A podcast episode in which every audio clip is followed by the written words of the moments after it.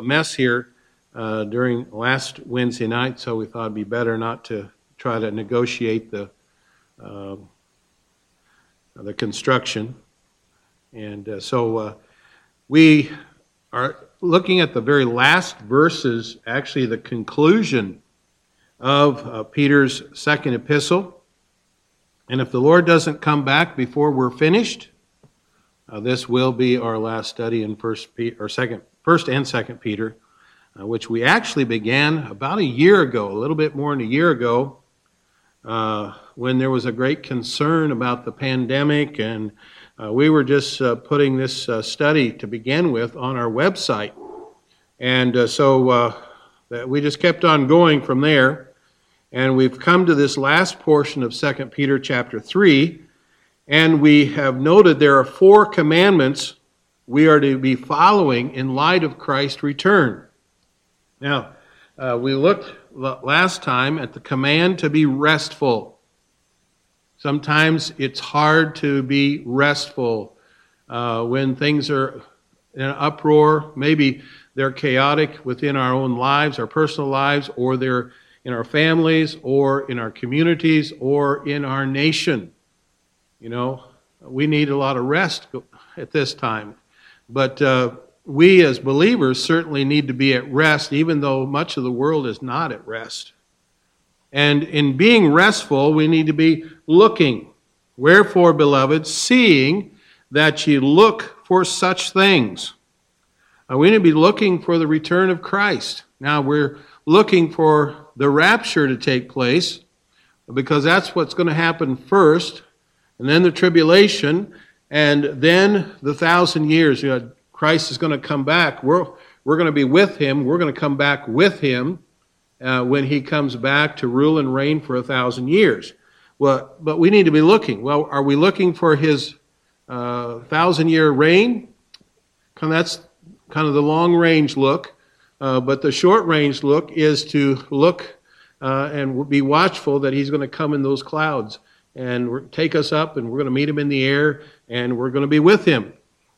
So we need to be looking. Secondly, we need to be diligent. Uh, he says there, uh, be diligent that you may be found in him in peace, without spot and blameless. Uh, the best way to have peace and rest is to be without spot and blameless, to live holy lives. And so we are commanded to be restful. Secondly, we are commanded to be hopeful. And in being hopeful, we need to be patient.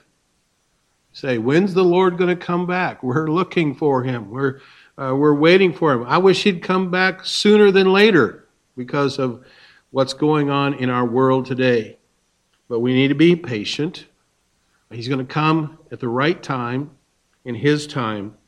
It says there, an account that the long suffering of our Lord is salvation. God is long suffering. Our Lord is long suffering. He's patient, so we need to be patient. And then, secondly, be loving. Uh, Peter says, even as our beloved brother Paul, also according to the wisdom given unto him, hath written unto you. Uh, it's a wonderful thing that Peter and Paul finally got together on the same page, and uh, uh, he shows love toward Paul. They had some disagreements, and uh, yet uh, uh, Peter is expressing his love for his brother in the Lord, the Apostle Paul. And then we need to be understanding, because he says there um, as well as also in his epistles, speaking in them of things in which are some things hard to be understood. Well, uh, there are some things that Paul wrote that we just don't right off the bat understand them. They kind of are hard to understand. And so uh, he wrote some things, and Peter says, yes, they're hard to understand, but we need to be understanding. We need to, to get the understanding. The way we do that is to be studious says which they ha- that unlearned and unstable wrest or wrestle with as they do the other scriptures unto their own destruction. And so uh, there are those who are not studying God's word, they're studying philosophy and psychology and all kinds of other man uh, made thinking. And uh, so they're not understanding what Paul's saying, not what understanding what Peter's saying. And we need to be studious of God's word and understand these things uh, and uh, that are being said. So those are the first two commands which we looked at. We've just reviewed them briefly here. We come to the third command, and that's the command to be watchful. It's very similar to the first command of being uh, restful and looking. But in verse 17, he says, Ye therefore, beloved, seeing ye know these things before, beware lest ye also, being led away with the error of the wicked, fall from your own steadfastness. Now, the first thing he's telling us is we need to be knowing. Well, of course, that's part of being studious, but uh, uh, he says, knowing, seeing that, uh, seeing ye know these things, uh, beloved, seeing that you know these things before. Uh, these Christians had been given information about and uh, been warned about false teachers. That's one of the themes of Second Peter is to warn his readers and those he was speaking to uh, about the false teachers and how they are uh, they would act in a certain way and how uh, we as Christians are to respond to false teachers. You know, we've been given God's word concerning the last days, and we must not hide our heads in the sand, so to speak, uh, and think things aren't as bad or that Christ hasn't come yet, so we have nothing to worry about. We must live to please Him in these last days. Because if we have studied and read the Scriptures, we know what He said about these things. You say, I don't know. Well, maybe you haven't spent enough time in the Scriptures. Maybe you haven't studied, studied enough. That's what He's telling us to be sure to do, to be knowing. Secondly, to be aware. Beware lest ye also, being led away with the error of the wicked, fall from your own steadfastness. Now, Christians are to guard themselves. We're to be on alert for false teachers. You know how you're on alert for false teaching? You know the truth of God's Word and you'll recognize the false teachers and their false teaching. We need to be grounded well enough in the Bible that we can spot a false teacher. You know, as Christians, we need to check out everything we hear on the basis of the Word of God. By the way, that's a good thing to do with this preacher as well. You know, if this preacher says something, make sure that's what the Bible says. Now, I'm doing my best to do that to give you what God's Word says. But uh, you just don't say, well, Pastor Fleming said it, it must be true. No, that's like saying the internet said it, so it must be true, you know? Uh, no, I'm trying to be faithful to the Word of God. Uh, but again, I'm a man, and uh, I, can, I can miss something. And if every one of us are looking at what God's Word says, we're checking it out, uh, we're uh, studying the Word of God, we'll be able to spot the false teaching. And so we're to avoid false teachers like the plague. If we keep too cl- uh, close of company, we'll be led astray, not only doctrinally, but morally. You know, the false teachers really have not only a doctrinal problem, but many of them have a real moral problem. He says in 1 Corinthians 15:33, "Be not deceived. Evil communications corrupt good manners." Uh, Jesus answered them and began to say, Take heed lest any man deceive you, in Mark 13 and verse 9. In Mark 13, verse 33, he says, Take ye heed. It's a warning. And if we do not guard ourselves from the false teachers and the false teaching, they will, uh, we will fall into a weak doctrinal position, or it may mean that without continuance in doctrine, a professing Christian may even fall away. I say a professing Christian, someone who says they're a Christian, and if they're not, uh, they're easily led astray, they'll fall into apostasy. Uh, whatever view is accepted, they both end up with a person making a shipwreck of their faith. Then there's a fourth command. Oops, I forgot to give you the second one there. There are the, the, the references 1 Corinthians 15 33, Mark 13 9, and Mark 13 33.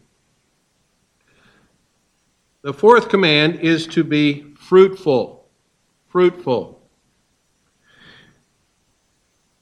Here we are in verse 18, I think one of the greatest verses in 3rd Peter or 2nd Peter, verse chapter 3.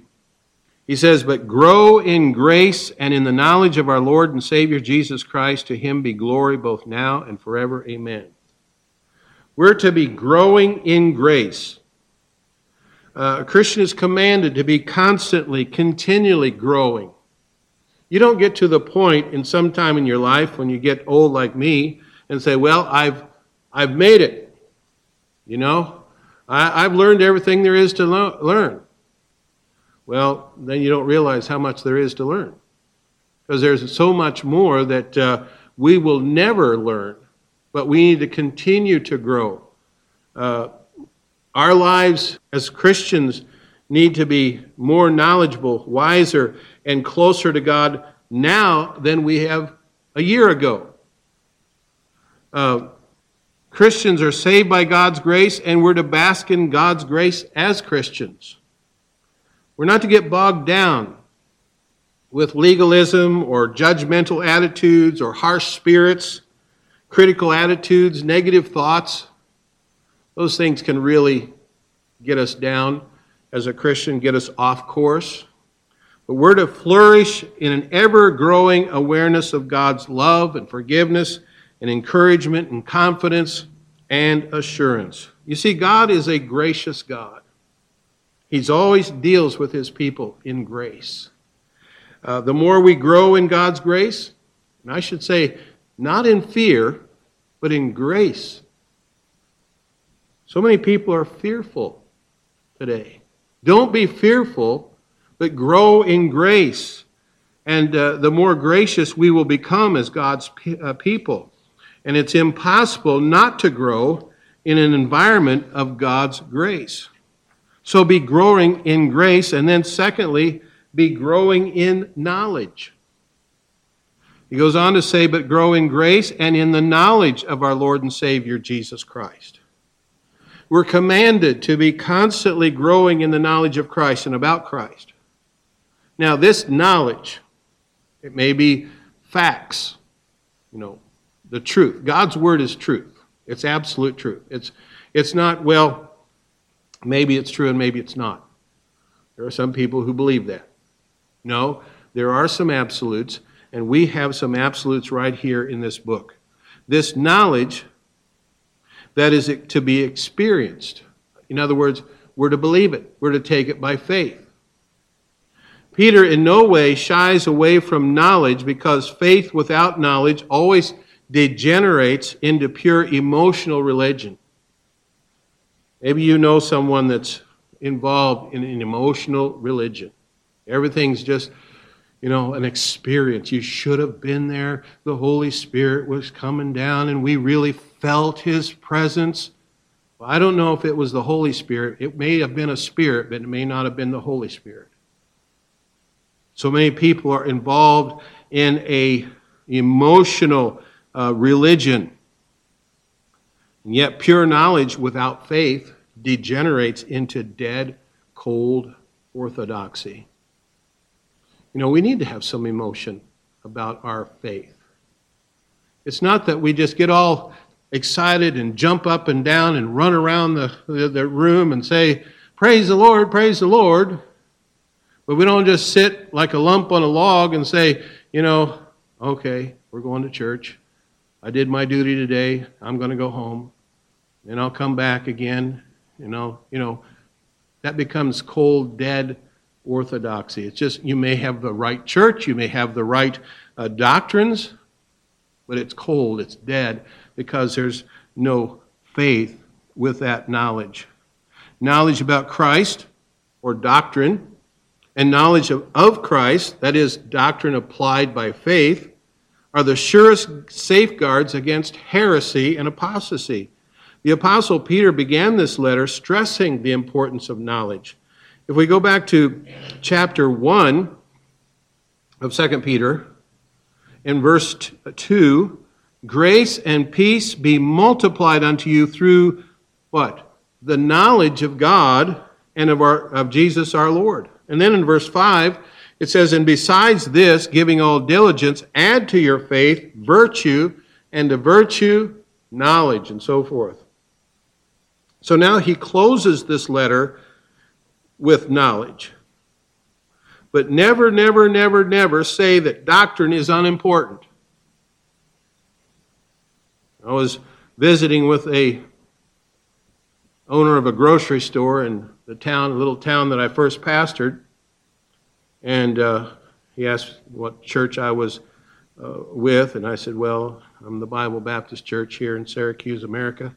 And uh, he said, "Well, you're, you're pretty concerned about doctrine, aren't you? He says, At our church, we don't, have, we don't worry about doctrine. You know, and then he, he's working there and he's, he's by the ice cream. Now that's, you know, that'll get me excited, you know. That'll even, I'll get emotional about that. But uh, he's by the ice cream. He says, You know, it's really like this ice cream. Some like chocolate, some like vanilla, some like strawberry, some like this kind, that kind. It's all ice cream. It doesn't matter which one. And it's that's the way he was thinking. You know, what we need to do, he was saying, was just love God and love one another. Doctrine's not important. Well, I beg to differ. It is important. And don't ever say that doctrine is tedious or boring. You know, if you do, you may well become an open target then for false teaching. I want you to notice carefully how Peter stresses growth here. Uh, the Christian life is kind of like riding a bicycle. Unless we keep moving, we fall off, right? That's kind of the way I, I don't dare get on a bike anymore. I haven't got the balance for it anymore. I think a few years ago I, I tried that at my grandkids' house, and that was that was an adventure. But you know, if you ride a bicycle, if you don't keep moving, you can't just stop, you know, unless you put your feet down. But if you just stop, you're going to fall off. And those who keep gaining knowledge and keep exercising faith will keep growing spiritually and you'll be victorious. Is it true that this life is a rat race and it seems like the rats are winning? You know, from a human viewpoint, it looks like the rats are winning. But from a divine viewpoint, you and I are winning as believers. How do we know? Well, it's in God's Word, the Bible. God's working all things together for good uh, for those who are His, and then also for the return of His dear Son, Jesus Christ, and for His glorious ends. The last book of the Bible, the book of Revelation, tells us that Jesus will be victorious. We know the end of the story. He will overcome, and all those who own Him as Savior and Lord will overcome with Him. Even so, come, Lord Jesus. So, we need to be growing in grace, we need to be growing in knowledge, and thirdly, be giving God glory. It says at the end there, To him be glory both now and forever. Amen. So be it. Now, glory is ascribed to Christ, who is full deity. He is God. And this glory is to be given to Christ now and right on through to the day of eternity when God will establish the new heavens and the new earth. Christ is acknowledged as the full deity of Peter, or by Peter, to counteract the heresy of the false teachers who denied that Jesus was Lord, as we saw there in chapter 2 and verse 1. But there were false prophets who among the people even as there shall be false teachers among you who privately shall bring in damnable heresies, even denying the Lord that bought them, and bring themselves to swift destruction. So, what kind of lessons can we as Christians learn from this section of Scripture? Notice, uh, first of all, we must learn to rest. Rest in the purposes of God. By faith, for this attitude will speak louder than the words than words to a Christ rejecting world that God uh, is in control of history. You believe it? God's in control of history. You say, boy, sure looks like the rats are winning. They're not. Secondly, God is presently and actively at work in this world, saving men and women, boys and girls, and it's our task to spread the good news of Jesus Christ everywhere, trusting God to save souls. And then we must, thirdly, guard, be on guard for false teachers lest we fall from the faith and, and dishonor Christ, who we claim to represent on this earth. There are people who claim to be Christians, but they've never trusted Christ as their Savior. And they'll bite into hook, line, and sinker some of these false teachers, and they'll, they'll not represent the Lord or they'll dishonor his name. Fourthly, we must continue to grow in both knowledge and grace, for knowledge provides the foundation for growth and grace the environment for growth. You know, a plant that's not growing is either sick or dead. Now, some of you are gardeners, some of you have house plants, uh, and you know what's going on with your plant sometimes. Well, that looks pretty sick, doesn't it? Well, is it sick or is it dead? And a professing Christian is not growing, who's not growing spiritually is either a Christian who is sick or, or, or spurious who's never been born again. They're, they're putting on a front. They're saying they're a Christian, but they're really never trusted Christ. And then the fifth lesson, I believe, Christ is Lord and He is God. He is full deity, and this doctrine makes one of the main differences between true Christians and false Christians. The Roman governor Pliny, about AD 112, said that Christians sing a hymn to Christ as God. Well, almost every cult in this world denies that Jesus is God. So, I trust everyone here tonight knows the Lord Jesus Christ as your Savior. And as you know Him, then be following these commands to be restful, to be hopeful, to be watchful, to be fruitful. And I believe that would be Peter's message to us uh, even tonight. Let's pray.